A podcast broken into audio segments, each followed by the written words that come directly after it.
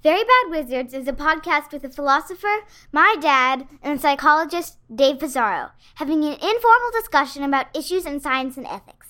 Please note that the discussion contains bad words that I'm not allowed to say, and knowing my dad, some very inappropriate jokes.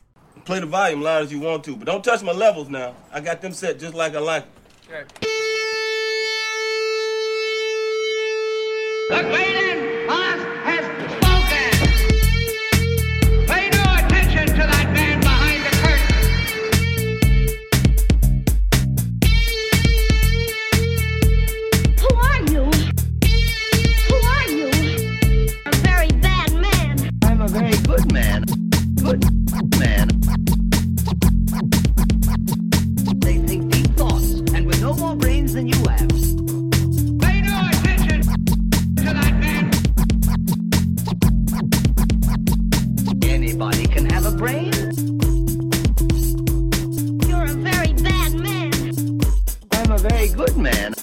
Just a very bad wizard. Welcome to Very Bad Wizards. I'm Tamler Sommers from the University of Houston. Dave, what does it actually mean to be equal? Uh, I'm David Pizarro from Cornell University. When I remember to say my name, it's because I don't have a actual answer to your How question. can, like, how can you not have an answer? A ready, prepared answer to that question. I question? ready to go. Um, the I guess it depends what you're equal to, but uh, my my first thought is that being equal. This isn't a funny answer, but it's just because it's come to mean being good. But like, there's a lot of shit I don't want to be equal to.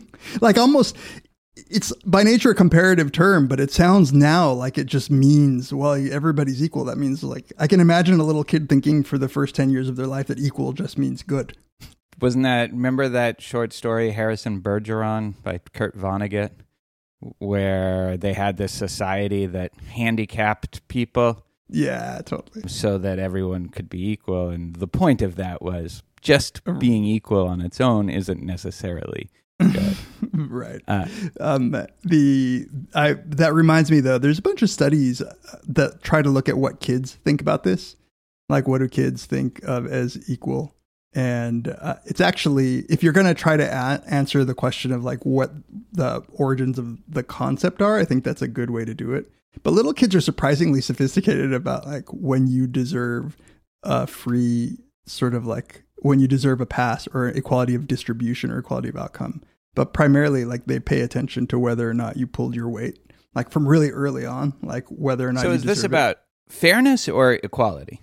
It's about, I think, the studies are about fairness, but um, I, it's trying to, I think, answer in part the question of what kind of equality or equivalence kids kids care about. So do they? Because you could imagine the kids are just straight up communists, like equality of of outcome or of like independent of effort, equality of distribution. Um, so I- so it's related, but but I don't know. I don't know. This is this is the least funny answer I think I've ever given to one of your questions. Well, it wasn't like it wasn't a question that would necessarily. I uh, should have just said dick size and left it at that. Yeah, dick size is what it means to be equal. No, I I, I asked it as my opening question in part because I forgot to until 30 seconds ago come up with one, but also because that is a line that stuck out to me in the new Dave Chappelle special that we're going to talk about in the opening segment. We don't f- fully know what the other person thinks about it, right? Right, right. We sort of saved our our because I didn't watch it that right when it came out, and you just watched it, and I tried to like not read too much about it before I watched it. Other than we heard that people ne- reacted really negatively uh, to it, and just to gather our thoughts about it. I didn't do what you did. I did read about it, and I never do that. I never read about a work of art before I watch it. But all the sites that I like to go to, like The Ringer, The Atlantic, uh, Vox, sometimes Vulture, they all wrote about it, and they were Bright Breitbart. That's how I found out about it. Right. That's your. That's, I'm sure they loved it, right? I got an Amazon Alexa alert first thing in the morning.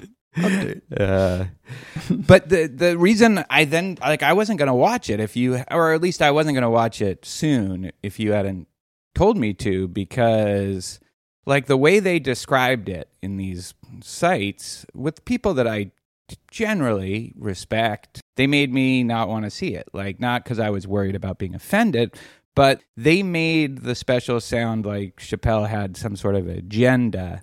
So I'm thinking, okay, so he did this special to bitch about cancel culture and PC culture and the reaction to his last specials on Netflix.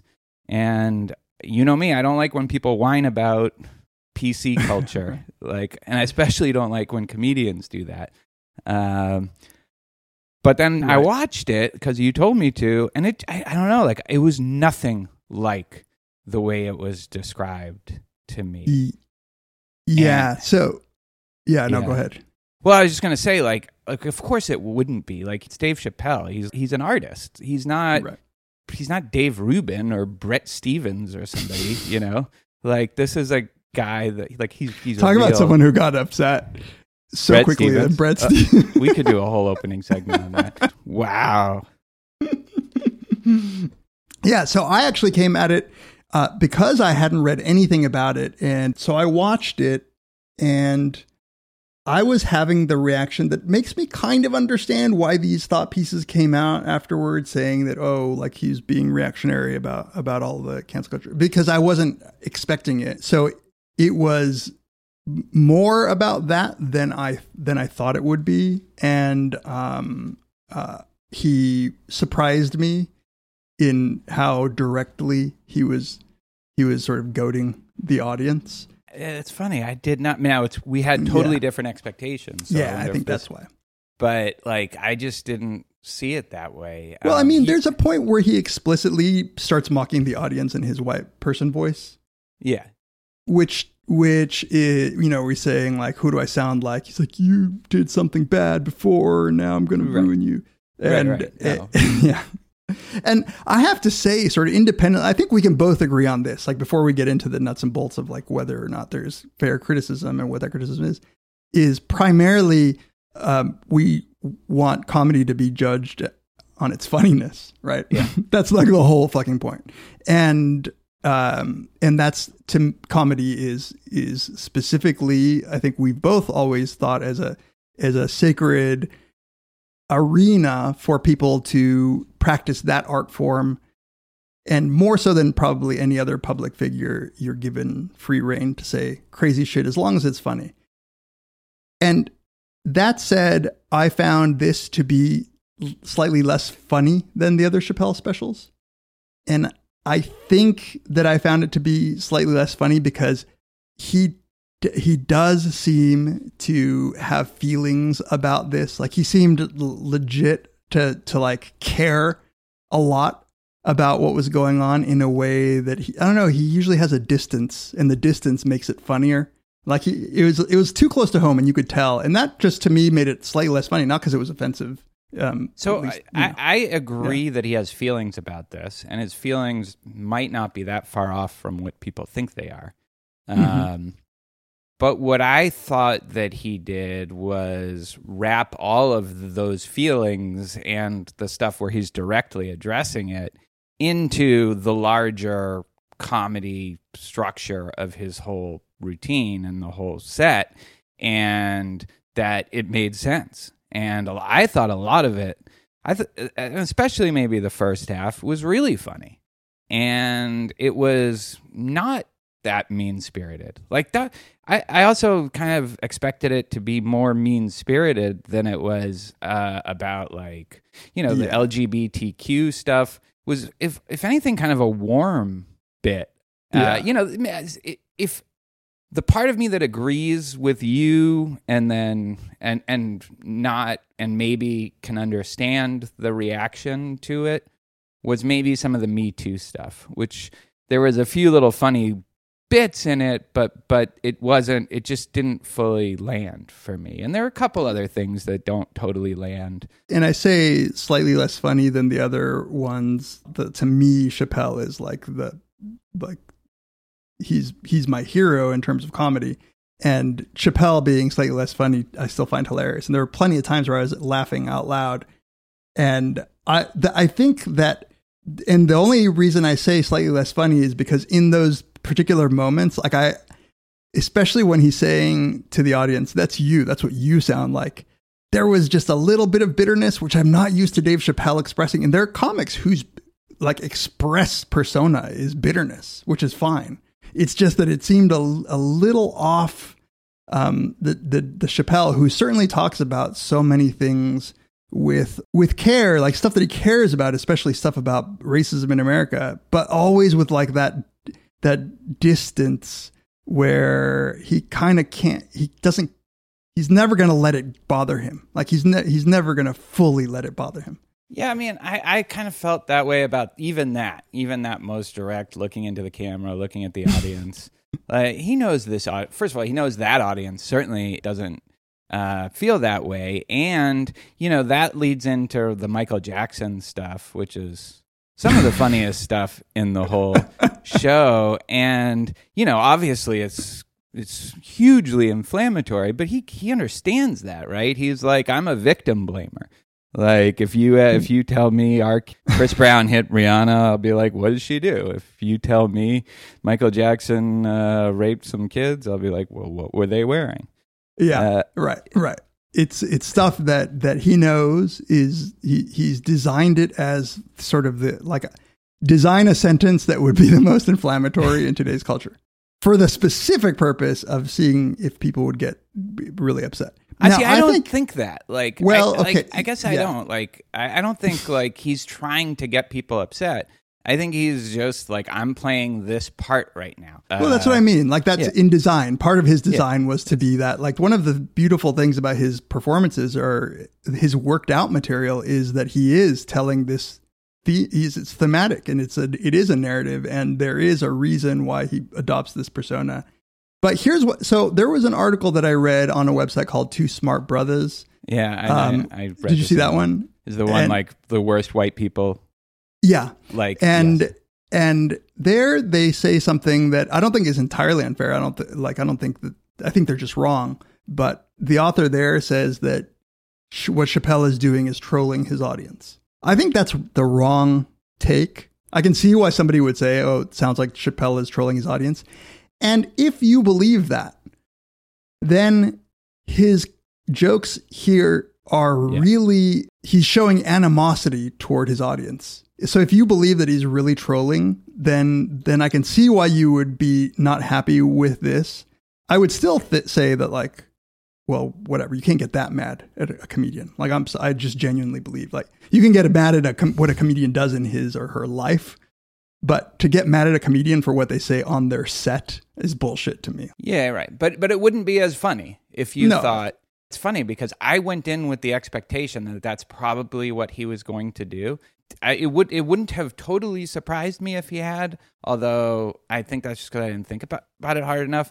But I, I just thought from the outset, oh no, that's not at all what he's doing. This is it's like th- that these jokes, these jokes that he's telling, even the most inflammatory ones, he's doing that to be funny. He's not doing it to make people mad. He's not doing it to start a controversy.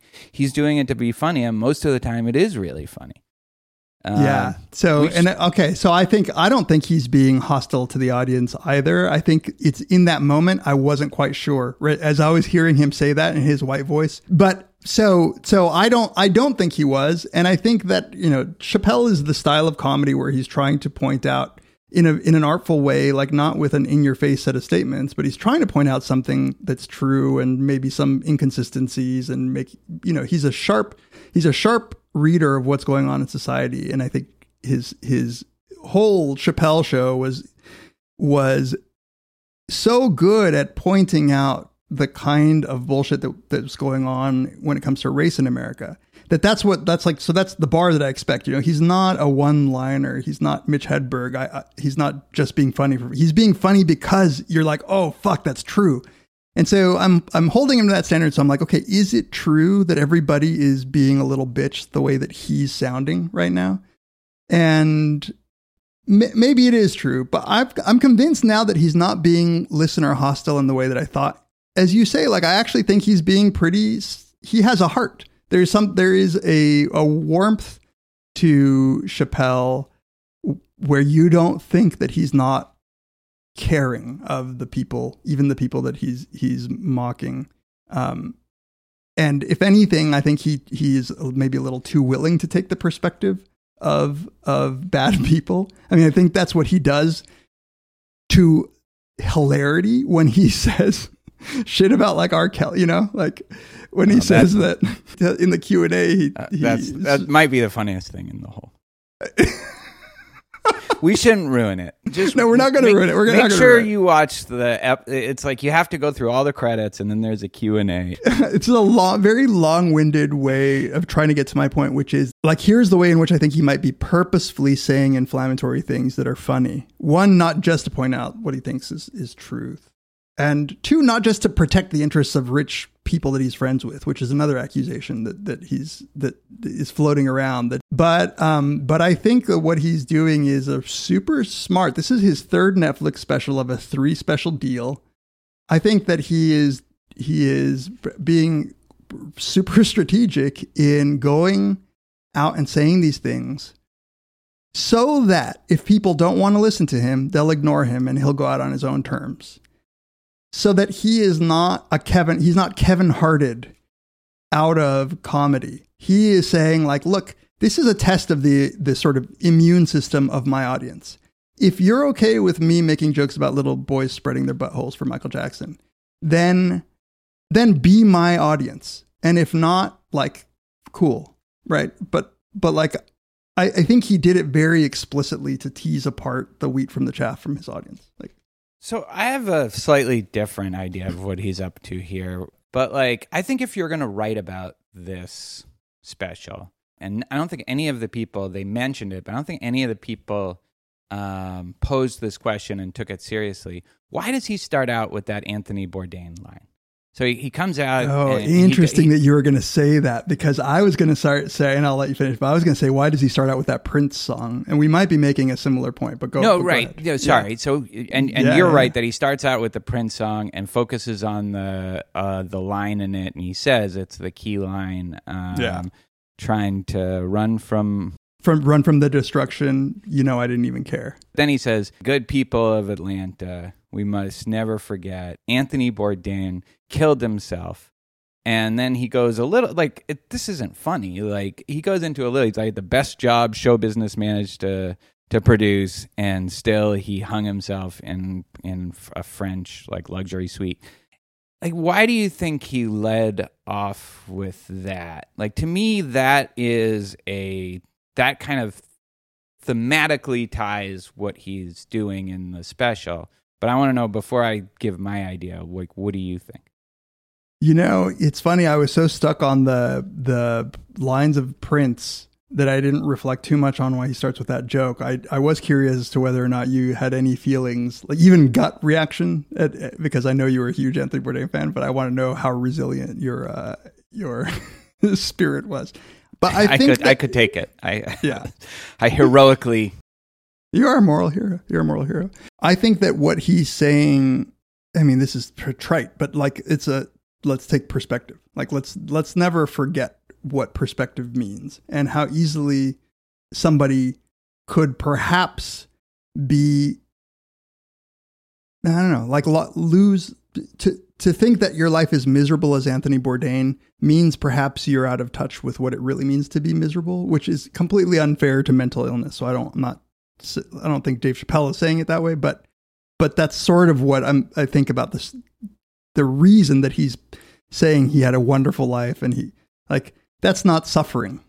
Yeah, so I have a almost the opposite take. To me, he leads off with that and he follows up with this funny story of a friend who just had a real down and out, like up and then down and out story, and he never thought of killing himself. That you, when when you're looking at people and you're looking at what's okay to joke about and what's not okay to joke about, and and who's really suffering and who's really happy, you can't go by these outward signs fame celebrity wealth like what your job is but you are already to, more like- right than I was. Sorry. I just wanted to interject. thank But you you're you're already more right than I was. Yeah. it, it's it's so much more particularized to like individuals and you can be suff- you can look to the whole world like you are just the luckiest person on earth and actually be suffering tremendously which is why we sh- and i think this connects to some of his me too or the pc backlash stuff we have arbitrarily chosen this these categories of people that we're getting mad about comedians uh, making fun of and that just ignores the fact that there's this whole range of ways we can either be happy sad advantaged disadvantaged that yeah so that that that to me is what he's going is doing in that in that There's, th- yeah, no, I like that. And interpretation, who knows, right? Like he might, he might be saying this as well. But one of the things that I, I was thinking as you were saying that was that he also, I think one of the, the themes in Chappelle's comedy is the resilience of African Americans in it throughout history. And I think another thing that he might be saying is, um, look at how somebody who has suffered like my black friend who had who got shit on like that um how it wasn't even a consideration of his to complain in this you know and and to like seriously think that life wasn't worth living that maybe maybe in the context of Dave Chappelle's other comedy what he's he, he's saying that uh black people in America has suffered have suffered so much that this isn't a thing. This this wouldn't even like Right. the thought the thought wouldn't enter your mind to complain about that or to think that your life should end because of that. And and maybe that's another way in which he's pointing out that especially you know and i think this is one of the the things that he's saying about lgbtq people is that they're they are resilient in a way that uh, that these jokes would hurt a third party more than it would hurt them. Right. You know? In the And epilogue, he talks about like that trans Yeah. uh, gendered person who thought his th- that stuff was hilarious. And no, I think you're right. Actually, that he he says something very much reflects what you're later in the show about when he's talking about poor white people, and he says, you know, uh, poor black people are exactly the same, except poor white people think like, what's going on? Why am I poor? Like, I shouldn't be poor. And that Right. just thought never occurs to poor black people. and again, it's like that. It's it's what you're saying. It's like they don't have the expectation that Yeah. would allow them to get really upset about their circumstances, like his his his friend, as opposed to Anthony Bourdain. But I but I don't think he's dismissing the fact that Anthony Bourdain was suffering. It's just like it's all a package. Yeah, You know, I, and I, I don't think so either. And that gets to, yeah, you're right. I think, and it gets to the heart of what I want to say in defense of Dave Chappelle, which I think could be, it, it could be that, that this isn't the case. Like it could be that he has lost any empathy with the, with the people that he's making, that he's making jokes about. And if that were the case, I think he would cease to be as funny. And, you know, look, like I'm not a member of any of the disadvantaged groups that he's mocking if you're offended, you're offended, and like no one can take that away from you. If you think that you didn't like his jokes, then don't like his jokes. But I do think that it is actually his his comedy comes from a pretty deep understanding of what it means to be shit on, and and not like this is in the you know this isn't some piece of social justice that he's working on. They're just jokes. But I think his jokes depend on a real understanding of like like the dynamics between uh, the lesbian, gay, transgendered, bisexual people. Like he's capturing something really funny when he's describing they're all riding in a car. And Yeah. that thing that he's capturing is not something that that would be easily accessible if you didn't actually have some pretty good knowledge about the people in those communities And good not- relationships with and good people. relationships, right? Yeah. No, I totally agree. Like that's what I mean about that being a kind of a warm bit because they have their own little, you know, resentments and disputes. Uh, you know, it, it's it, it makes it sound like a family, like Yeah. a, a, a, and right. Exactly. Yeah, exactly. That's as any comedian, he might have jokes that don't hit, aren't as insightful, um, or that even that even betray some some ill feelings towards certain groups. That, but but all in all, like I think, as we've said before, I mean, you're kind of making when you you're banking a lot on uh what you know about a comedian when you hear them say this, when you hear them say these jokes, and I think you know we we've had to come to terms with this with Louis C.K. because of what Louis C.K. Does that mean that we can't have faith in him as somebody who can make these jokes? Maybe not. But Dave Chappelle, to me, has not. He's not lost that ability yet. Like I Yeah, think that not at all. Yeah. I, I actually think the way people are writing about it is it shows a fundamental misunderstanding about like the the form that they're writing about. It is a it's they're writing about something that's an art and they talk about it as if it's, you know, like a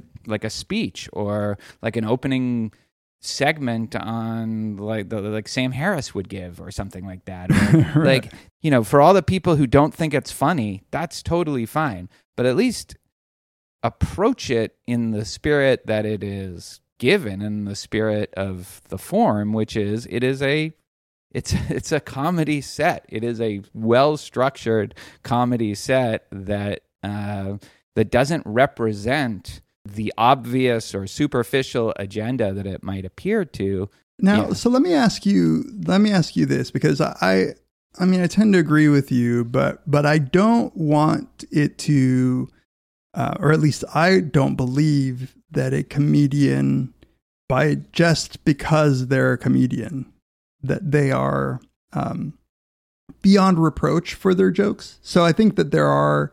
Um, there are ways in which you could cross the line in comedy. You know, I can't think of any off the top of my head, but but there is t- there's an interesting feature of comedy, which is that that line is almost part of what it means to be a stand-up comedian in in sort of as we define it in modern society. Like the the the birth of modern stand-up comedy is is like you if if you don't play with that line, you run the risk of not being funny. Like Right. I, But I Yeah. agree. I don't mean that they're beyond reproach for their humor. It's just that you should approach the form as the form and not as some sort of like op-ed or something. You know? yeah. I here's the last thing I want to say about it. If you know, the last third of it is kind of making fun of the opioid crisis and the like poor white people and their sort of level of entitlement. But again, showing that same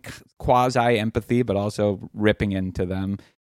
If that had been all he had done, like I don't think a lot of these you would have gotten a lot of these same reactions. And I think that is also a kind of hypocrisy that he's exposing. It would have been okay if he was making fun of the people that you you think it's okay to make fun of Yeah. but it's not okay if he makes fun of people who uh, you think are have and that that goes back to that Anthony Bourdain thing. It goes back to the what does it actually mean to be equal. I think he is to the extent that he's philosophically interested in something there. It is at exposing those kinds of not fine grained enough ways of looking at the world and who it's okay to make jokes about and who it's okay not to make jokes about. Yeah, I think that the pr- sort of progressive left cultural like elite are um they they don't know what to do with someone like Dave Chappelle and because he clearly doesn't follow along. You know, he's like a libertarian in the politi- not only only by analogy where you can't put them in one or two of the categories. You sort of need to like uh, have another way of assessing them he makes people uncomfortable because he doesn't follow along party lines and it's unclear. Some, you know, the whole time you're sitting there like, which side is he on? Which side is he on? Which side is he on? And if you're listening to comedy that way, then then uh, it's lost its fun. It's You're not listening if to it that's the right way. You're Yeah. listening to find out what team what team he's on. Yeah. And I will say this: that thing that you bring out about, about up about the white opioid crisis is spot on. I haven't seen anybody jump to defend the um, poor white people who are addicted to, to opiates. And and I don't know if, if that's because those aren't powerful people and nobody cares, or if because because he did a better job of showing sympathy. You know, he's he does a really interesting thing in this special where he gives you something and he takes it away. So just when you're like, okay, he's on the right side, he says something super like fucked up to to not make you comfortable with it. But it, there's a point which he says, "Where were you during the crack epidemic in the black community?" And you know, it was a sickness, um, just like it's a it's a it's an epidemic now. As a sickness, it was an epidemic then is a sickness as well. And that's There's no yeah. don't do drugs. Like, uh, Yeah, that was the one of the most poignant things he said. Like, Yeah. there, where is the "Just Say No" campaign? Yeah, the Just for Say No. white people addicted to opiates. Um, and and I think again, like Dave Chappelle, he didn't disappoint me with his ability to point some of that shit out. Now, you might disagree. You might disagree about the abortion shit that he said. Wh- whatever. Like, co- fine, disagree. Um, the the last thing I'm going to say though is the tr- the Prince song where he says going to run from this trying to run from the destruction you know I didn't even care is I think that Dave Chappelle might be bordering on nihilism with his sort of frustration at the culture. Like I think that he genuinely might not care anymore. like not about the people that he's talking about but just about like being a comedian, about dealing with it.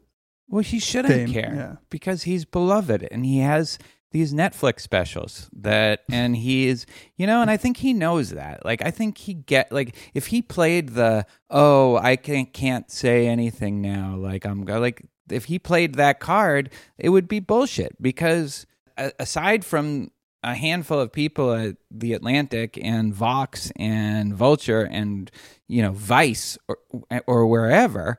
I think most people like he's he's a beloved comedian, and maybe some people are disappointed with this one. But in general, he's very successful, and he just doesn't like he should be not getting too worked up about the cancel culture and all that stuff and whatever happened to you know I, Yeah. so, which is what I was worried about. But what I, I I felt like he understands that, and Yeah. he's playing with it. He's playing with that, you know, preconception, and he's playing with what's going on in the media and all the debates. But he doesn't really care. Yeah, and one thing that I that that is I think very like good to remember about this is that Chappelle when he walked away from the Chappelle show um, because of what he perceived of as as sort of baked in racism into the way things were being Oh, done. Yeah, because Um, of like a guy, like a camera guy, laughing at Yeah. a joke for the wrong reason or something. Yeah. and you could call him. You could say that he's the most sensitive person of them all. Like he walked away from, but but he walked away not to make a big deal of it. He walked away and didn't didn't speak to the media for a few years, and he walked away from like a billion dollar deal. So this was this was not just him getting offended. This was him saying like this is not this is not a part a part of what I want to be. Of all people, like he is sensitive to the real damage that is going on in society and like the real harm. Like I don't know. I think that he should be given a, a pass for like you know we should laugh at his jokes. Yeah. Well, when know. they're funny. Yeah. when they're which when I they're did. The- I, I, again, just last thing, watch the epilogue because there's some really good stuff in there. The stuff he says about Trump and why he doesn't talk about Trump uh, is kind of brilliant. All right. When we come back, we'll talk uh, about a new development in a famous study on free will. All right, let's take a moment to thank our sponsor for this episode, Simple Habit. Simple Habit, a five minute vacation for your mind. Dave, Simple Habit is a meditation app for people with busy lives. You're busy, right? God, I need Simple Habit this week more than I've ever needed Simple Habit. You think it takes time, but it doesn't. It actually saves you time because it makes you productive. It makes you, for example, not like text while we're doing an ad read. I'm actually looking at the Simple Habit app. Oh. But but go on with your accusations. Is there one about accusations? Uh, I'm looking for one to unfounded accusations. like a lot of things, meditation is about building a habit. And once you start meditating daily, or almost daily, even, it just becomes part of your life. Simple Habit understands that and it makes developing this daily routine easy. They specialize in short meditations and they have meditations that are tailored to various aspects of your day meditations for the morning, for going to sleep, for your commute, for a big meeting, for parenting issues, for unwinding after work, and as we noted last time, Dave, mindful sex. Are you is your sex mindful enough? I feel like I'm never paying attention. I was going to ask if there is one for when your podcast partner gets annoying. Do they take submissions? Yeah, no, uh, that would be great for both of us. Most meditation apps have just a handful of teachers. And frankly, I mean, like if you do guided meditations, as I sometimes do, you're going to always find some of them a little annoying. But Simple Habit has more than 100 experts offering guided meditations of all kinds. And so you can find the ones that work for you. And my favorite one, which and I know him from a, a couple other things. He has a, uh, bunch of courses and five minute and up meditations. His name is Oren J. Sofer. His voice just relaxes you just listening to him. Once you download the app, there are hundreds of meditations available for free and thousands if you go with the premium version. So go to simplehabit.com slash verybadwizards and download that app. If you want the premium version, we have a special offer. The first 50 listeners to go to simplehabit.com slash verybadwizards will get 30% off the premium subscription. Either way, whether you get the premium version or the free version, please use that link simplehabit.com slash verybadwizards so they know you are from our show again simplehabit.com slash verybadwizards thank you to simple habit for sponsoring this episode Surviving several gunshot wounds is a wake up call and a miracle in itself, no doubt. What were your thoughts as you lie in the hospital recuperating from the gunshots? They shot me.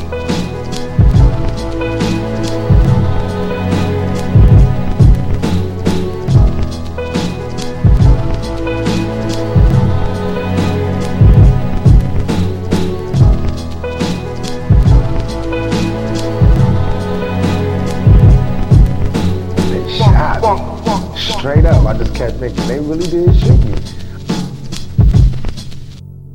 They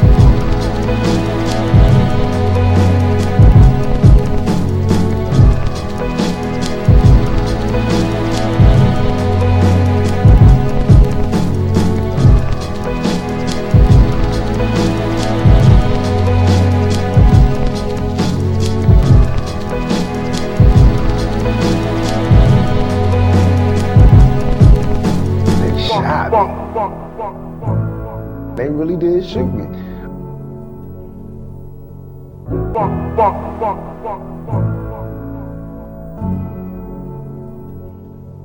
Welcome back to Very Bad Wizards. This is that our very favorite time of every show, at least of some shows. what does that say about us I don't know. I, I know. I think it was just given that we uh, had recorded an entire segment that we didn't like. uh, This has now become at least my favorite part of the show so far. Thanks to everybody who who supports us in every which way. Um, thank you especially to everybody who participates in some way or another in our community by contacting us, getting a hold of us, and get, telling us what you think uh, about something we said, about one of the topics of our shows, about potential topics, um, whether that's through email or through Twitter. Um, we really appreciate it. If you do want to contact us, you can reach us via email, verybadwizards at gmail.com. You can tweet to us uh, to our show account ver- at verybadwizards or at Tamler and at peez on Twitter. Um, if you want to join in discussion with others who might be like you, um, or at least others who share this one quality that you listen to Very Bad Wizards, you can go to the communities on Facebook, facebook.com slash very bad wizards, or to our subreddit, reddit.com slash r slash very bad wizards. And there you can talk shit about us and then pretend like you're surprised when we reply. Uh, Tamler has been, uh, as as he has noted to me in personal communication, 2019, uh, become epically trollable as of late, um, I- uh, I- taking on the mantle of. Uh, Does it? I, yeah, I guess it wasn't personal communication then. If, if you're, if you're just going to say it, we can talk Um, about that on another episode publicly. Uh, so thank you all uh, for getting hold of us. Oh, also rate us on iTunes. It helps us um, get visibility, or at least we think it does. But we also appreciate the ratings, and especially if you want to leave a review, we always get a kick out of those. Follow our account on Instagram. Just look for Very Bad Wizards. And once again, thank you to everybody. And if you want to support us in more tangible ways, you can do that in a number of ways. Go to our support page on verybadwizards.com, click on the support link, and there you'll find the ways um, to support us.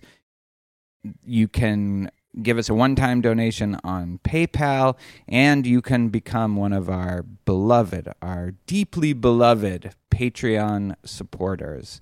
Um, there are three different levels of involvement that you can choose. Right now, all of our Patreon supporters are making suggestions. In fact, it ends today. All of their suggestions, and we have hundreds. It's amazing. And then our especially beloved, sure, uh, $5 and up Patreon supporters will get to vote after Dave and I select the finalists. And I posted saying that it would end tonight. When you say tonight, are you talking about? Are you talking What? about tonight, as in the day this airs? As uh, no, as Oh, in the day we're recording right now. so you have no idea when it ends. Um, eh, but you would if you were a Patreon supporter. So, so, so yes, uh, we really appreciate it. We'll we'll give the finalists in our next episode, and thank you so much to all the people who support us, whether through contacting us, rating us, or through supporting us financially on Patreon or via PayPal. Okay, before we get to our main topic, we're recording this much later. We recorded uh, a second segment last time, and it just was really bad. It was ugly. It was dreary. Yeah, not because we fought, not the good kind of bad that you guys are going to want to hear, Yeah. but just the boring kind of bad. Like we we just we weren't we weren't together. into it. You could hear the unenthusiasm in our and we care about our listeners way too much to put that out. Yeah, that's actually true. I mean, like I really felt true. Bad about is. putting that out. All right. So uh, today for our topic, uh, like Tamler said, second try at a topic, we're talking about a classic. So this is an Atlantic article that just uh, came out based on some research, I guess, that was just published. That is tackling this classic set of experiments by a neuroscientist named Benjamin Libet that for a long time have been hotly debated, but for some people used as a great example demonstration of a case in which we think that our conscious intention is controlling our actions is actually shown, at least purportedly, to not be the case. And these were a set of studies that Libet did um, in the 80s uh, using a particular quirk of, of brain activity that had been discovered 20 years before. So basically, the, the big picture is this that Libet showed that when people were given the simple instruction to perform a motor movement, so like raise your finger or taps tap your finger, um, that if you were recording brain waves through EEG, you could actually see that uh, before the participant consciously had the realization that they were going to initiate the action. So the instructions are whenever you whenever you want, uh, you can decide to tap your finger. So he had had people actually say when it was they decided by looking at a timer right in front of them. That uh, few milliseconds, up to one full second beforehand, the brain seemed to initiate a uh, surge of activity and that this predicted whether or not the people were going to tap their finger. And so, importantly, this was revealed as happening before the person reported that they had ever had the conscious, voluntary phenomenology that they were choosing to lift their finger. And this was taken by many, although uh, Libet was a little more careful himself about this, but it was taken by many as being sort of a paradigmatic example of how our sense of freedom, of agency, of voluntariness is uh, an illusory sensation because, after all, we can see that the motor activities presumably the thing that's about to initiate motor activity has started to happen before you even uh, thought that you were going to make that choice. It has a great opening line in this article. The death of free will began with thousands of finger taps. That's right. So, what this article is reviewing is um, some recent research showing that that brain activity that was called the labeled by the neuroscientists who discovered it uh, the readiness potential because I'm not going to try to say that No. stupid fucking German name. Try try to say it. Bereitschaft potential. Bereits, Bereitschaft potential. Schafft. Right, Schaff's potential. Nine. Yeah, you have to. You have to. Juden, like, get that- Bereitschafts potential. I get the anti-Semitism has to come from the back of your throat. Well, you can. I, I can't. You can do that like naturally. Uh, Ingrid, bring the Bereitschaftspotential. my voice gets shrilly uh, when I do my German. Um, so this readiness potential was actually, in of itself, an interesting finding. It was um, a couple of neuroscientists, these German neuroscientists who gave it this this name, um, were trying to study the brain in a way that they thought was more interesting. That rather than measure how external stimuli influenced brain activity, so like flashing a light or showing you a picture or touching you or whatever, um, to see how it would affect the brain in this sort of classic input uh, output kind of way. Um, they were interested in brain activity for internally generated choices. Like they wanted, they wanted to explore um, voluntary action in this, in the sense of um, self-initiated action, and so they wanted to find a way to see what was going on in the brain when people were making decisions. So in some way, uh, they were actually looking for the will part of the brain, right? They they wanted to to see if you could measure that, and um, what they what they found was through a, a pretty interesting technique was that um, this activity seemed to coincide with voluntary choices that were made by participants in the lab strapped to EEGs. But you couldn't see this activity on its own. Um, what you have to do is uh, because this little readiness potential is actually a pretty weak brain signal, what they had to do was um, record a bunch of uh, instances of voluntary action and average all of those and then you can start seeing the spike in brain activity because it's you know it's like an order of magnitude smaller. And when they did that by looking at the full recordings of people before and after they made choices then you can see that spike. And it's 20 years later that libet took that spike and tried to use a more precise measurement of voluntary choice and that's when he showed what he showed. Okay. So the new results that this article is describing, they give an alternate explanation of what the Bereitschaft potential what what what it's actually doing and what what it's uh, uh, reflect. But let's just take for a second the Libet experiments under the assumption that that is what the Bereitschafts potential Right. Uh, like let's assume that it is yeah. readiness potential as in it is a motor, it is a precursor to your motor, your choice for motor action, right? So I think we both see the same, you know, and we've probably discussed this in our earlier episodes of free will. We probably both believe this that that this was never a great piece of evidence for or against free will, or at least not any more of a concern than the more conceptual arguments, right?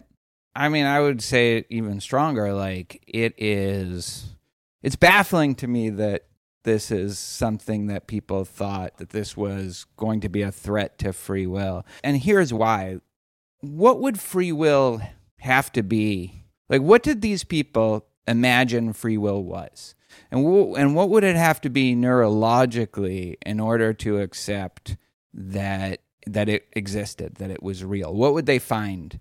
Right? So Yeah. I guess the idea is you have your brain just minding its own business, um, doing the things that brains do, and then the person would report, I want to tap my finger, and that would not have any kind of uh, precursor or anything. It would just all of a sudden, right following that, initiate like brain activity. Is that I think so. Okay, so let me give. I'm going to be the most charitable I can to Yes. why people might think this is the way. So, I think that it does hinge because if it's just anything in the brain, then that has to obviously be the the case that that that's ridiculous because obviously something has to happen in your brain in order to make an intention happen. I think that it might really depend on whether you believe that this readiness potential is a marker of motor activity. Because if you believe that it's a marker of motor activity and not something like a marker of judgment or choice or voluntariness, then maybe it's a little bit more threatening because it would, if you saw that the part of your brain that was um, that made choices What do you mean by motor activity? So I mean, like the the part of your brain that is responsible for for for controlling uh, your your body, right? So Okay. the the motor cortex. Um, I can see where if you if it if there was a good way of seeing like this judgment part of the brain or some other part of the brain that wasn't the the motor activity, then it might be closer to the well of course we would expect that something happens before the motor activity is initiated but this is sort of like it could be saying you uh, were before you were done pondering whether or not you're going to move it your body was starting to move it Okay, so to go back to my question, then, what would they find if free will existed then?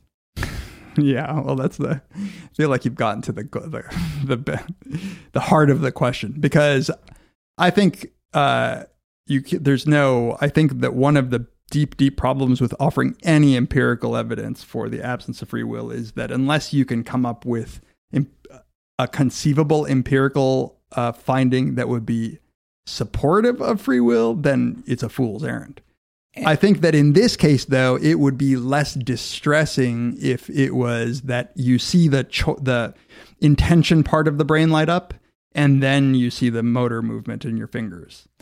So Um, you see, when think- you're aware of the choice, you see that part light up as if this is Yeah. like this is Yeah, as if this is how the brain works, and then you would see the motor part. But this right. was- And it, and you could say even if even if you saw in whatever intentional system, even if you saw like a little uh, blip before you finally decided, well, then then I might say, well, maybe that's just as threatening, but but at least it goes along with the story that the brain something is ca- has to cause my intentions, and then my intentions cause my motor behavior. But but I don't know. That's that's the most charitable. I, I think that might at least explain why people at first found it to be extra interesting. Now, Libet himself didn't even believe that this wasn't like. Here's one of the things that I don't remember if it says in this article. Like, no, it doesn't. oh, because people could stop themselves from acting. Right. That that much was clear from the original Libet experiments. So what he called veto power. Yeah. And I don't know how the fuck that isn't like Well, Libet how himself that doesn't said, take the wind.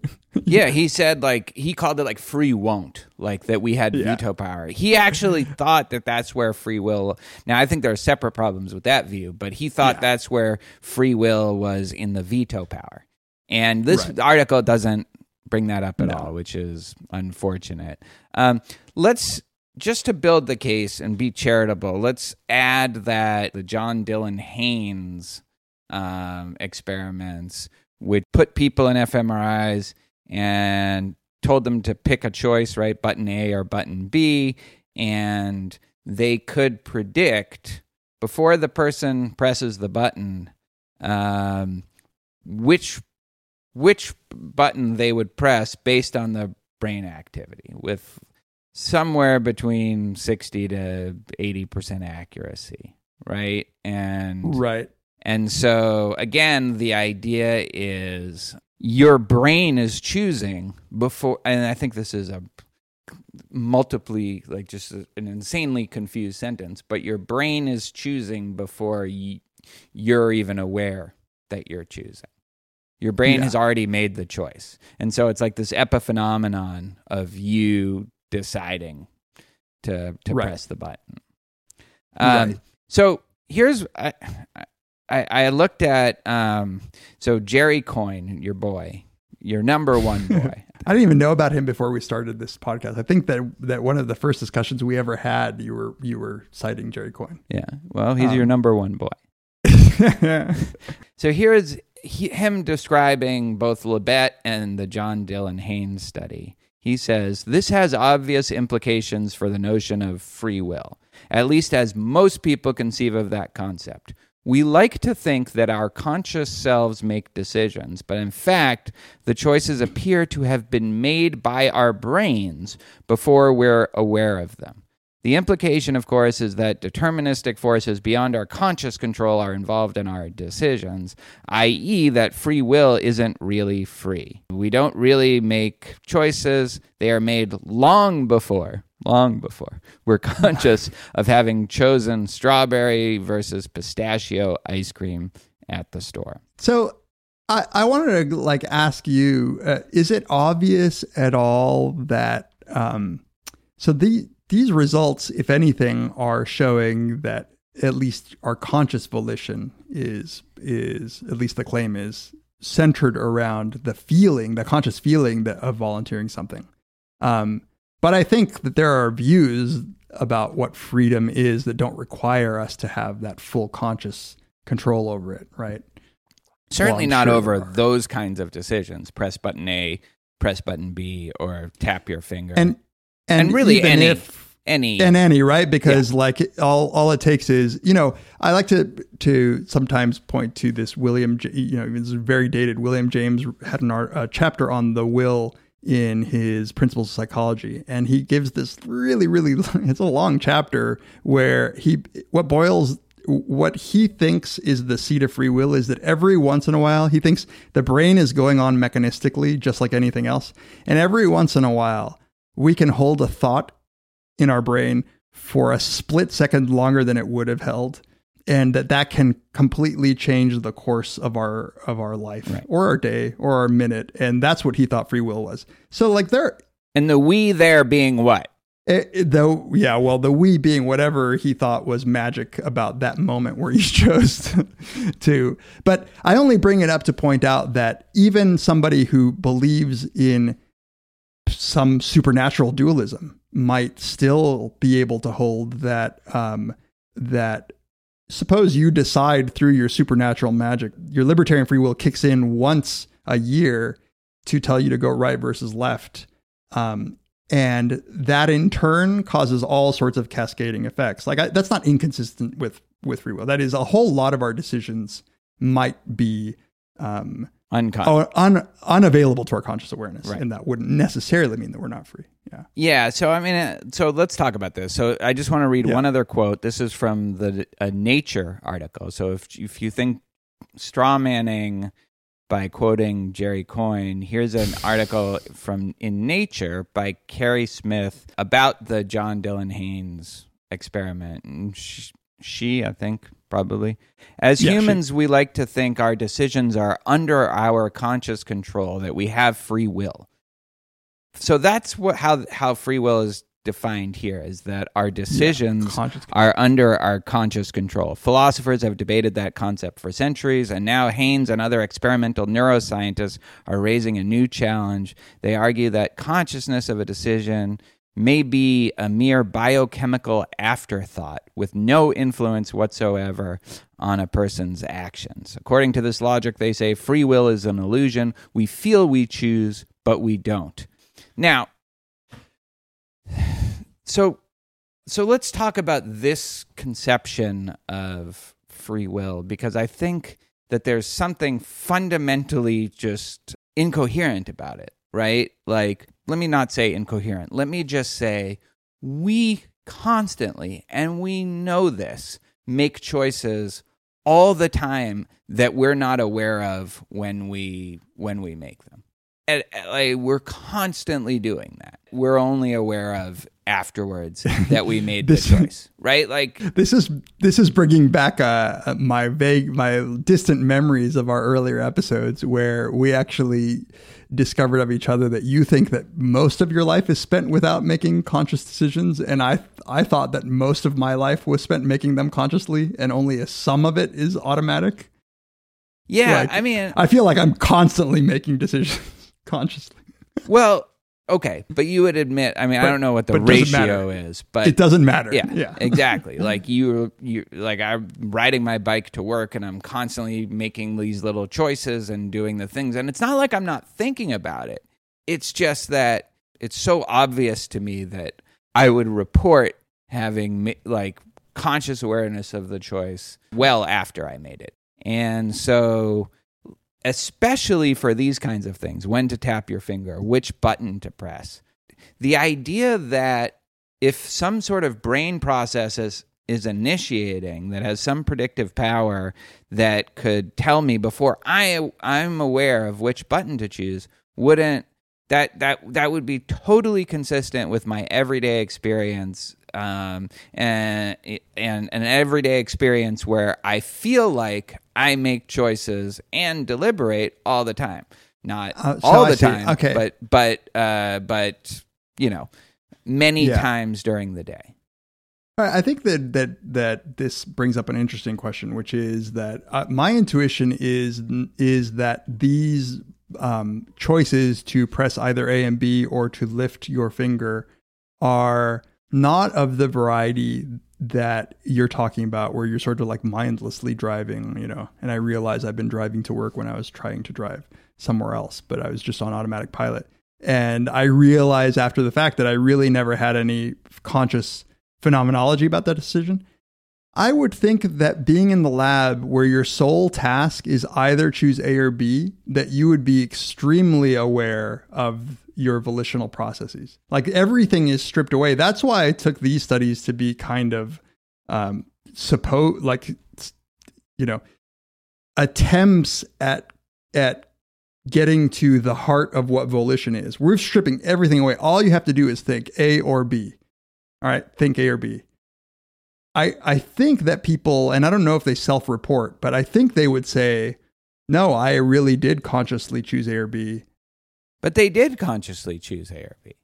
Right. So it's not like those mindless kinds of decisions So that you're talking. okay, my point is when I'm biking to work, if I see like a traffic that there's traffic or maybe like an Astros game downtown, and I have to decide whether to um, go on this street or that street, I have to make a choice, and it is a choice that is. It's not just like the choice to pedal or like it's not pure auto, Right. purely automatic. It is a choice, and it feels like I've made a choice, but it doesn't it wouldn't surprise me at all. It's very consistent with my phenomenology that there is some part of my muscle memory or something some sort of experience where that that's leaning me in that direction before I even am aware that that would uh, that that's what would happen. Here's another example, right? I, I I think I've used this on the podcast before, but maybe not. Like if I play poker, uh, because I'm I have such a face that expresses like my emotions. Often people will know whether I'm going to fold uh, if they're good poker players before I do. Right. And if you're married for a long time, as I've been, you often know before your spouse what they're going to choose, even though they're trying to figure out what to choose.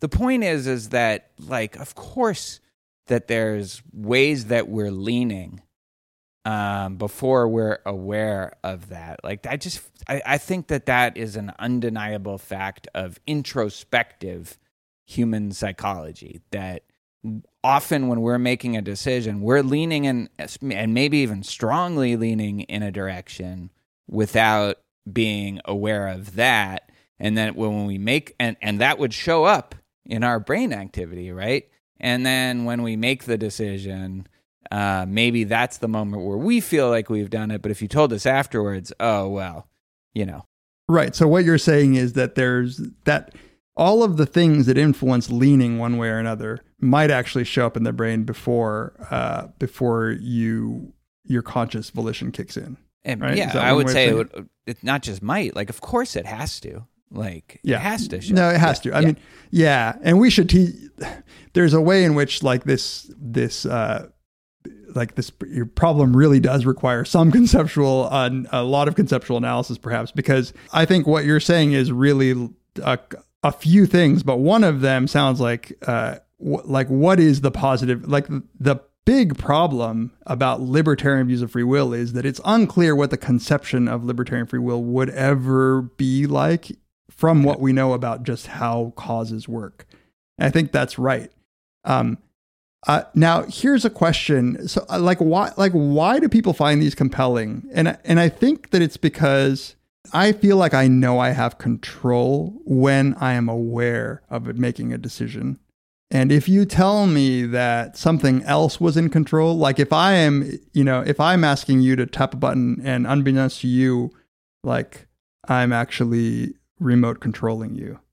Um, and you thought, and this is the classic um, uh, Dan Wegner argument. Right. If you thought that you had that it had been caused by your choice, and you come to find out that it was a remote control, then I think that's what's threatening to people. That like in a case where I really, really did think that it was me because it was caused right after my conscious desire, and you tell me now that it wasn't me, then that's that seems threatening. And like rhetorically, I think that these these studies are just like I think you, you could show this in so many different ways, but these studies are just trying to rhetorically make that point. Except that best. in this case, it's your it's not some external person Mm-hmm. controlling you. It's your brain which always controls you all the time because Yeah. we're assuming that like dualism isn't true. Like this whole idea of I thought I chose it, but it was actually my brain that chose it is like that it's it's insane. It's lunacy. Yeah, you're right. That's the difference between the Wegner. So, so, so in the classic sort of Dan Wegner uh, uh, experimental setup, it is somebody else choosing it, and he tries to use that to argue that, um, therefore, your conscious volition is never indicative of it being you. So you shouldn't trust it, which is, I think, also ridiculous because, but yeah, your brain is you. It is your interface. This is the interface that we have with the world. That is it. That is all. Any anybody who wants to believe in some notion of freedom, this point has been made by a gajillion people. If you want to believe in some coherent notion of freedom, you have to come to terms with the fact that your brain is a part of the natural world. I don't think that it is required for anybody to uh, believe in the important kind of freedom. And here, maybe we can s- Yeah. switch it into responsibility. Oh, I was Um, going to say we should say what the actual new results are, but Yeah, let's talk about the new result. Like before we get into responsibility, these new results are as follows. Which again, if if you're sort of convinced, like like we might have been, that the Libet studies never showed what they uh, were supposed to show, then then these new results are just for neuroscientists. like they're not that interesting. but I think that But- it's relevant to the discussion. it is relevant. So what what these researchers uh, showed, or as the article says, one of them had an epiphany. I love that. I hope someone writes of my insights once. In 2019, Pizarro had an epiphany, and that was that. Hey, you know what? There's been this kind of going assumption that this readiness potential is indicative of some sort of readiness to engage in this motor activity. Um, but what if it's not? What if what's going on is that the brain is just constantly being activated in a particular way, sort of randomly, um, in the same way that noise is present in a whole lot of other systems, right? You just have this general background noise, this ebb and flow of the brain's activity, and that what um, what these original German researchers in Libet were were capturing when they um, when they measured this readiness potential was just the random ebbing and flowing of the brain's activity, and it just so happens that in the complete absence of any other input for uh, like environmental input or any reason, any anything that you might consider um, an uh, an input into your decision, which is what these lab studies were trying to do, like make this devoid of all context. That maybe the thing that is going to get you to move is something like whether or not uh, your brain happened to be like the wave of activity in your brain happened to be uh, kicking in in that area when you were given the instruction. So To quote this, rather, it would mean that the noisy activity in people's brains sometimes happens to tip the scale if there's nothing else to base a choice on, saving us from endless indecision when faced with an arbitrary task. The readiness potential would be the rising part of the brain fluctuations that tend to coincide with the with the decisions. This is a highly specific situation, not a general case for all or even many choices. Right. Like it reminded me of the classic Buridan's ass uh, a thought experiment where or example where the there's a donkey stuck between equidistant between two bales of hay and because the donkey can't decide uh, which one to go to it dies of starvation it's not the it's not the perfect example but like imagine you have nothing else to base your decision on um, some of the brain's noise kicks in and and pushes you one way or another, or else, at least I think the article is claiming, or else we would sit in states of indecision for these these kinds of tasks. And and they did a control study, right? They included Right. a control condition in which people didn't move at all. An artificial intelligence classifier allowed them to find at what point the brain activity in the two conditions diverged. If Libet was right, that should have happened at 500 milliseconds before the movement, but the algorithm couldn't tell any difference until about only 150 seconds before the movement, the time people reported making decisions in the Libet's original experiments. And I think the idea is that you see the same patterns of brain activation. We're showing that the ebb and flow of brain activity is is the same in both cases. It's just that in in the Libet cases, the con- conditions in which you're given the instruction to tap, that's what's like kicking in the tap. But this, the activity is the same uh, in the control people. And So this is the background noise. So here, let me just read the quote. Neuroscientists know that for people to make any type of decision, our neurons need to gather evidence for each option. The decision is reached when one group of neurons accumulates evidence past a certain threshold. Sometimes this evidence comes from sensory information from the outside world, but Libet's experiment, Schurger pointed out, provided its subjects with no such external cues. To decide when to tap their fingers, the participants simply acted whenever the moment struck them. Those spontaneous moments must have coincided with the haphazard ebb and flow of the participants' brain activities. They would have been more likely to tap their fingers when their motor system happened to be closer to a threshold for movement initiation. So yeah, their I think their view in looking at the at the um, actual paper is that this is just constant random background noise, and if it just so happens to coincide with um, the instructions for the task, basically, you know, any for any given neuron to fire, it has to have a bunch of neurons firing before it that will give it enough chemical signal to decide to fire. So it's either it will happen or it won't. And so that build up, they're saying uh, your brain is constantly in this state of like edging. Right. like, and Libet is making you come. right. Libet is like killing the edge. um, but like, does it, isn't it an interesting, to, like, I don't know if, if you had this thought, but what this article is reporting is, um, illustrates nicely this, what it would mean to have libertarian free will because, um, it is not like this is a critique of the Libet interpretation of what's going on with the readiness potential.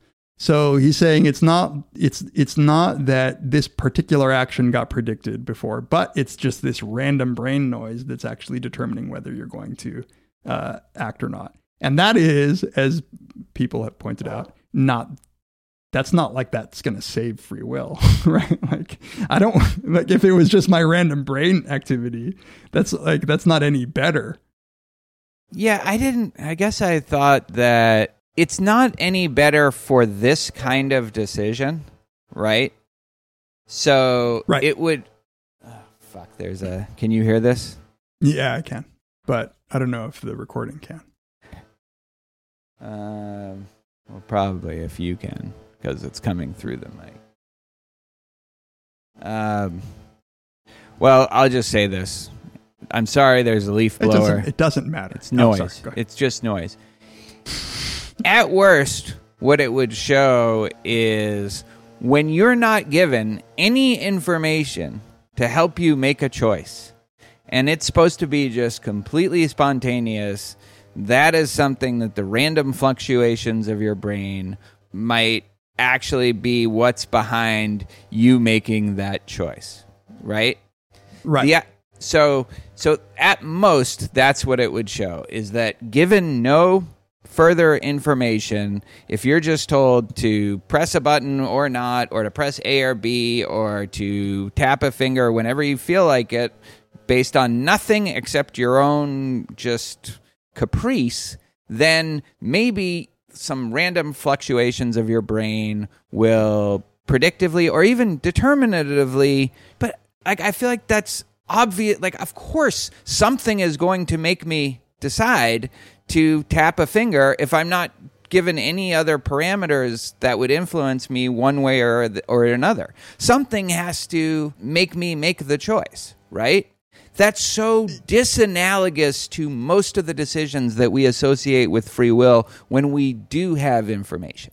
When we have information from all sorts of uh, all sorts of influences, and we are processing that and trying to make the choice. Right? The idea that this would generalize to all decisions is crazy. And it doesn't have to be my brain. It could be anything. You could tell me like the the the wind in the room is what's making me choose.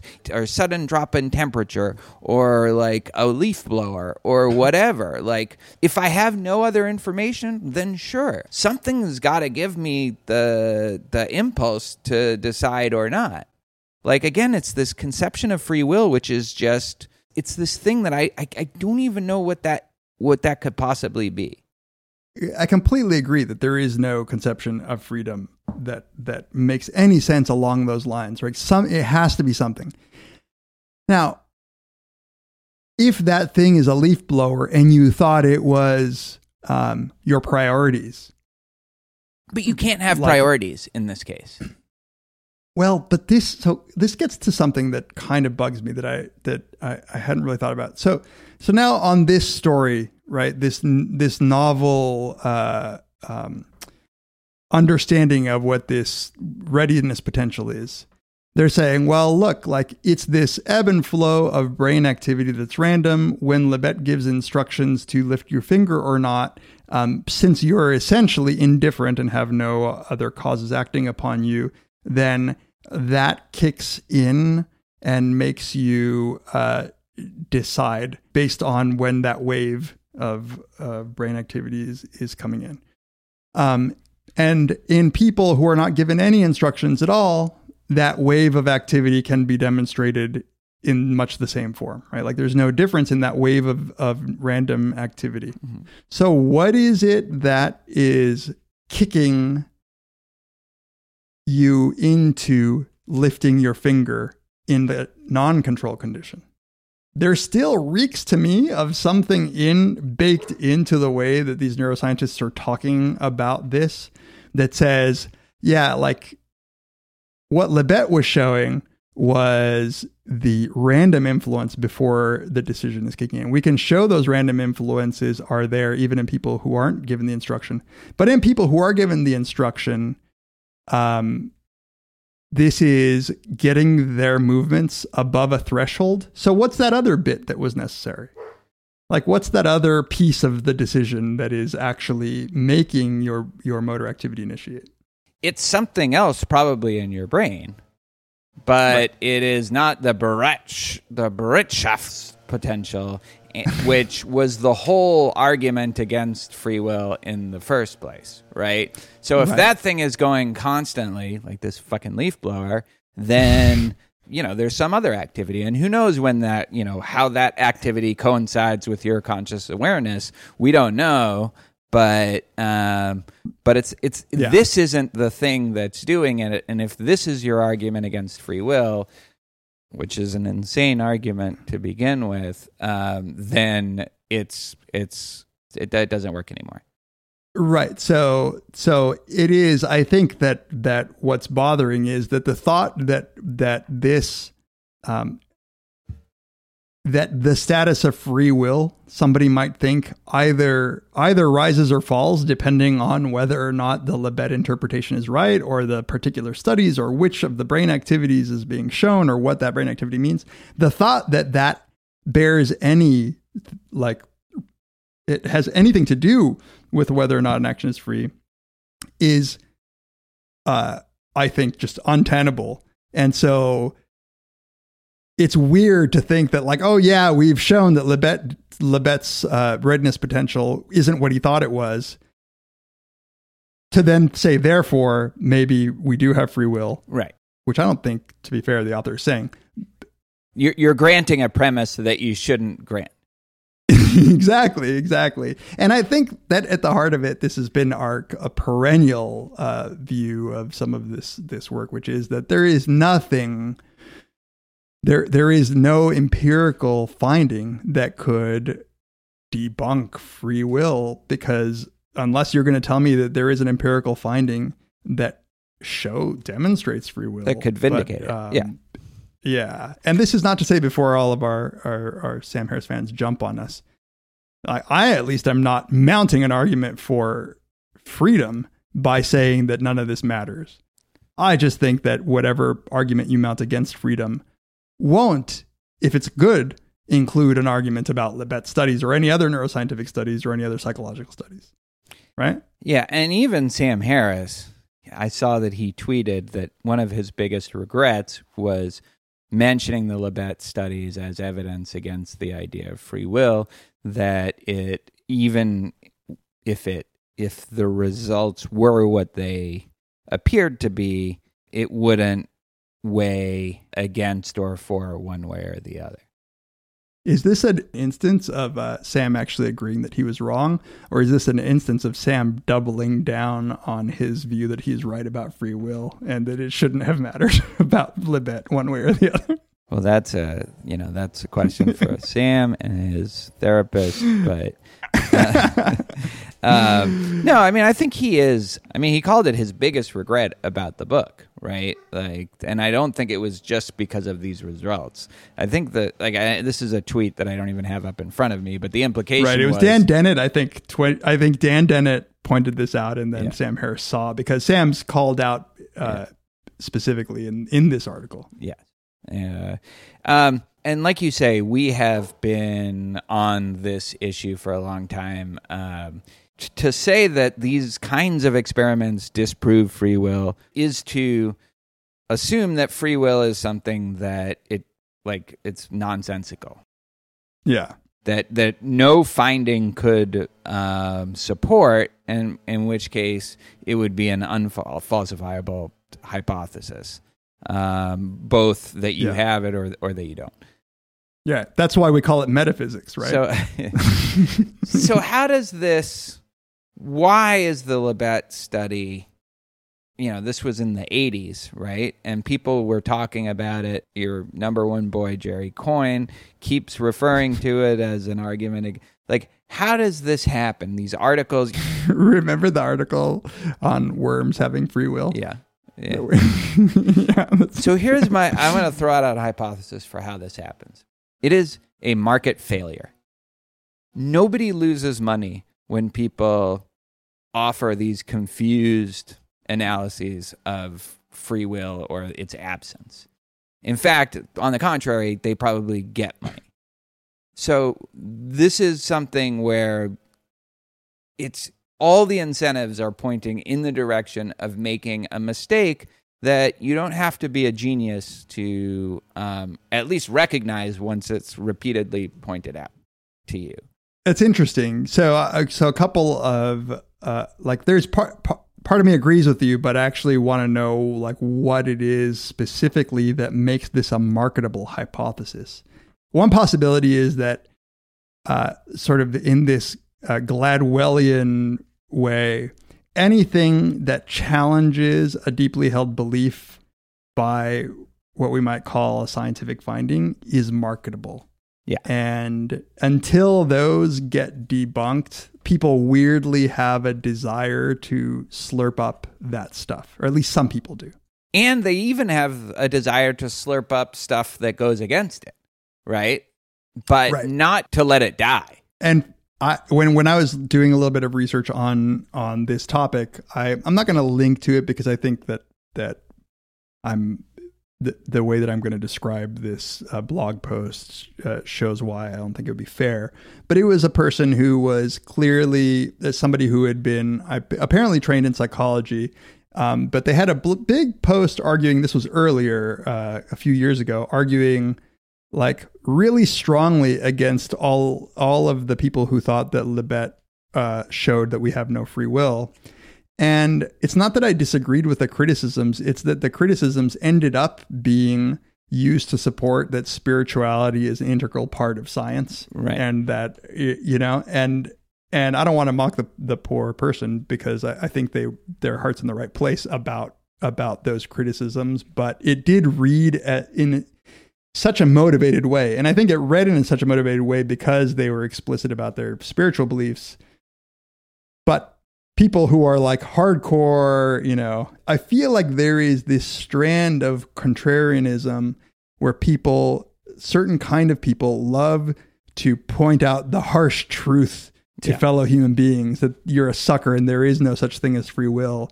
And here's the science to back it up without ever having critically analyzed any of that science. No, that's true. There's definitely that. The, there's this. We've talked about this. I think literally since the first episode, where we were like, "You can't, the you can't handle the truth." Maybe that's the second episode, right? yeah, Like, yeah, that's exactly what yeah. you know, like you the that there is there's a market for that. There is also a separate market. It's not our market, although it's maybe like I'm I'm edging into that market. The spiritual science needs spirituality, right? So this is what I'm talking about is there is a market for not putting this to bed on every side, you know, of of maintaining the premise at least that these studies have uh, some sort could mount some sort of threat, or if not, that it supports some kind of spiritual uh, understanding of, of of the universe, which then can be mocked marketably by the other side, and that's how this keeps going. And this is, if you want to talk about a threat to free will, this is a threat to free will that market forces are controlling how you feel and think about free will. You know what I mean? this is this is the real threat. You think you're like figuring this out and uh, deliberating about what counts and what doesn't, but actually, it's you know what will make the most money. The you know the kind of Marxist. Uh, idea. um, the uh, well, um, this is why Jordan Peterson is selling a lot of books. Mhm. Whether he likes to admit it or not, a Marxist analysis of his book sales is the appropriate. There's one thing that, that you said that I that I think I disagree with, which is that um, you don't have to be a genius um, or that you know like in order to figure out that these are shitty arguments. I think that it's easy to underestimate how difficult it is to sift through some of this stuff and actually come up with a coherent notion of what it would mean, say, to have free will. You know, what does freedom mean at all? What is determinism? I think those are actually like really hard. And and and when some scientist tells you that they found this, um, on the, I think that there's a on the face of it threat right? I think that it takes a good deal of training to, or at least reflection, to realize that this isn't the threat that we thought. Yeah, no, uh, that you're right. I, I, I, as it was coming out, realized I had overstated my point. You don't need to be a genius to recognize it, but you need some familiarity and some background and just some time where you've thought about these issues to recognize it. That doesn't explain the people who are writing about it and the people and the neuroscientists who are making the claims and the Jerry Coynes and the like that doesn't explain um, those people. It just I actually think that like it's it's a nice uh, analogy to the blogger I was talking about who wanted to defend uh, their spiritual beliefs. That people who are really convinced of the truth of determinism, like sometimes I feel like they're like um, perhaps I, I think there's what there's two things. One is that scientists are surprisingly uncritical of Yeah. some of these issues, right? Like that that everything is cut and dry, and you can develop a sort of arrogance about uh, as scientists, they know not only the things they know, but also how to know the things that they don't know, and that this they, they don't really give too much critical thought about the possibility that empirical science can't answer some of these questions.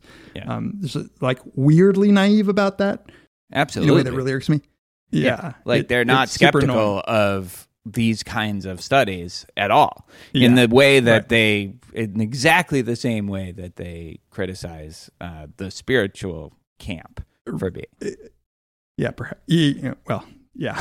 or in a um, similar in a suspiciously similar way yes yeah, they're definitely more critical. Um, but then there, I think, I think the more pernicious actors, which are the ones who actually know better. Like they actually are. Uh, so in, I can't tell this, but w- the distinction between these two people who know that these studies wouldn't at all matter for whether or not, uh, say, free will exists, um, but are so convinced, say, of the truth of determinism that they feel okay schlocking it as like to the masses. so do you think like, that there are a lot of people like that I don't. I don't think there are a lot of people like that, but I do think that these are the people who are in the marketplace of ideas that you're talking about. I, I think that per, perhaps it is less a conscious uh, um, intent that I than I am ascribing. Perhaps yeah i mean for all my ripping on jerry coyne i don't think he's like that N- No, but Coyne is a biologist. Like, I, you know,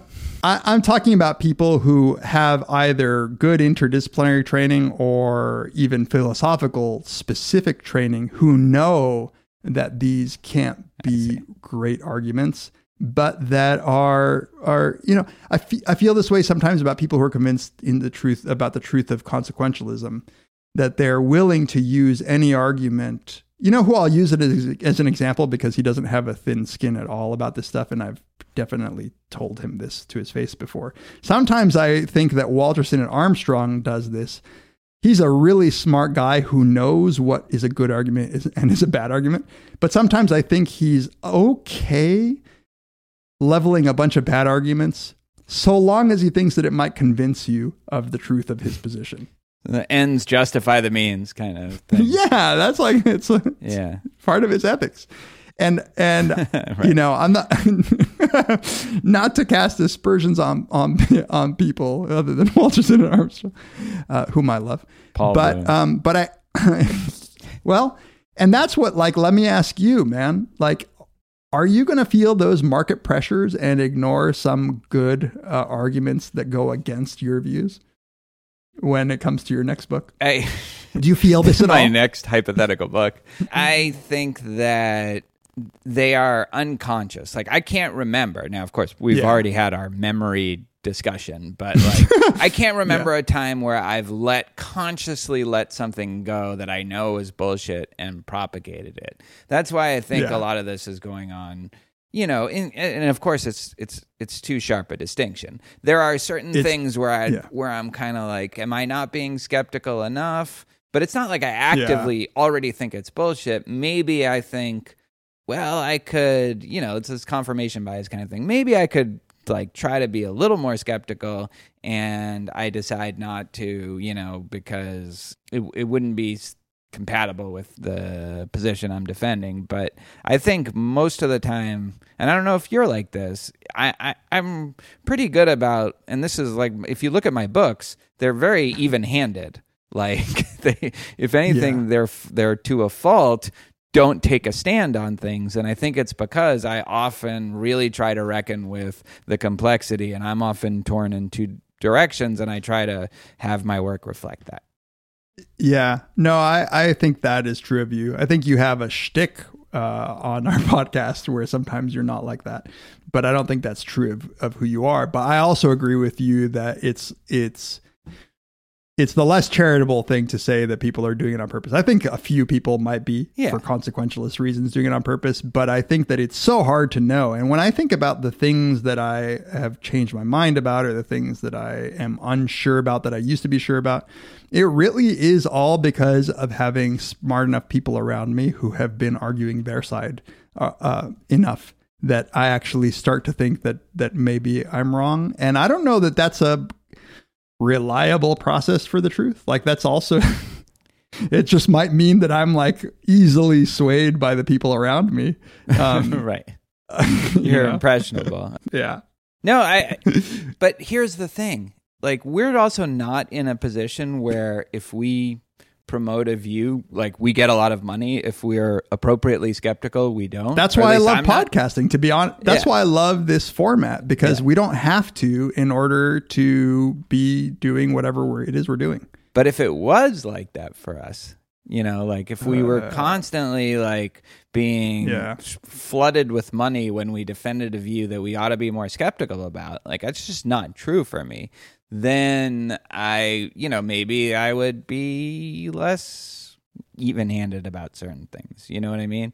I don't know. Yeah. I, I, I feel like nobody losing money when these kinds of confusions get propagated is a problem like and i don't there's no real way of dealing with it but like that's you know because it's also true about news and like all sorts of different things but Yeah, Yeah. it's it's yeah, it has to be more than that because nobody loses money when any scientist says anything in any journal because nobody pays any attention. Um, but but but people like even in your field right like people's reputations get like ruined if they've been basing all their research on either fraudulent results or even you know bad you know not replicated through sort of fishy stat stuff right? Like people re- reputation get ruined by that. Nobody's reputation no science journalist's reputation got ruined for the 20 years of like over promoting this Libet stuff right like no uh, and none of the people who participated it uh, who sort of helped it along everybody's they're all fine yeah, it's only poor Libet who's turning over in his grave. Um, although you know that that's interesting because it's often taken as an argument uh, in the other direction that we shouldn't smear people's reputations when they've been fabulously wrong, even because that what that will do is provide an incentive for people to dig down and do shitty science, like to keep doing shitty science. So like now perhaps after this gets published, somebody will double down and say no, like these these original things were right, and and it might actually take longer um, for people to come to believe the true thing because their reputation is at stake. oh definitely this isn't going to like like it's not like oh no but we'll all wake up as if it's a bad dream the Libet stuff It's like, we'll finally have the truth. We'll finally Yeah. know the truth. yeah and When everyone we will wake institute a, up be- a betting like- market. yeah. I, I mean, it could be that this has played its course. You know, this the Libet thing, and they're gonna, Yeah. and and maybe it's run its course. There's no there's no money to be made on uh, on I, uh, on either side, and so it'll just die down. I think we're wrapping up, but there are two things that I want to say before we finish for sure. One of which is that this is by far like if you want to read criticisms of Libet, we like we didn't talk about all of those. No, right? not at all. About whether or not people's self-report is reliable and the clock that they looked at and all that. There are all kinds of reasons that you might be skeptical of, of the particular study. So Al like, not like Mele, Eddy Nahmias, Yeah. like tons of philosophers have written about this. Yeah. And the second thing I wanted to say is that by far the biggest threat I ever had uh, intrapsychically to the thought that I might be free happened when I was a firm believer in the existence of God and his foreknowledge. Like that's what shook me to my core. like that God knows everything from time zero to, to time infinity. Uh, that was way bigger a threat to me than uh, than any of this this stuff. Even even the Then reports that you have a brain and nervous system, like that. exactly. that was more exactly. of a God. I'm, Yeah. I was relieved to know that it was just coming from that. Breaking news: You have a brain and a nervous. system. At this point, I'll take being remote Yeah. controlled by somebody with free will. Yeah, I mean, we have never talked about that. The fore, I don't think. Maybe we have. no, I don't think The so. But it was like a. Yeah.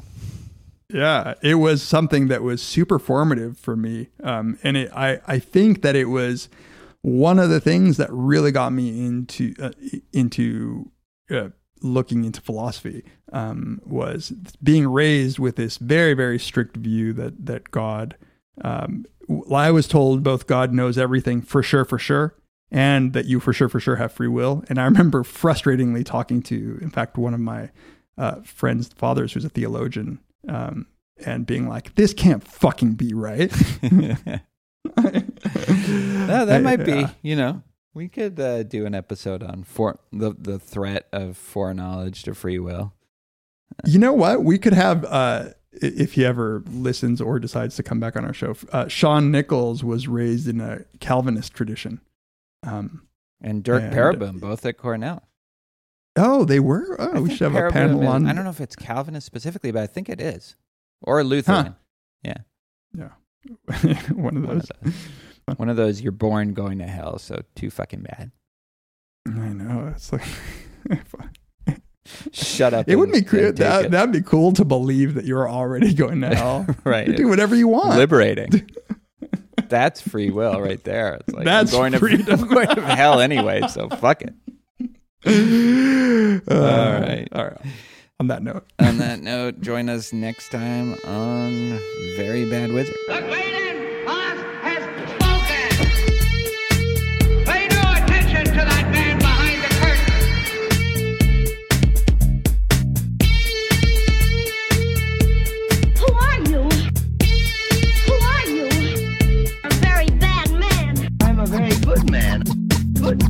and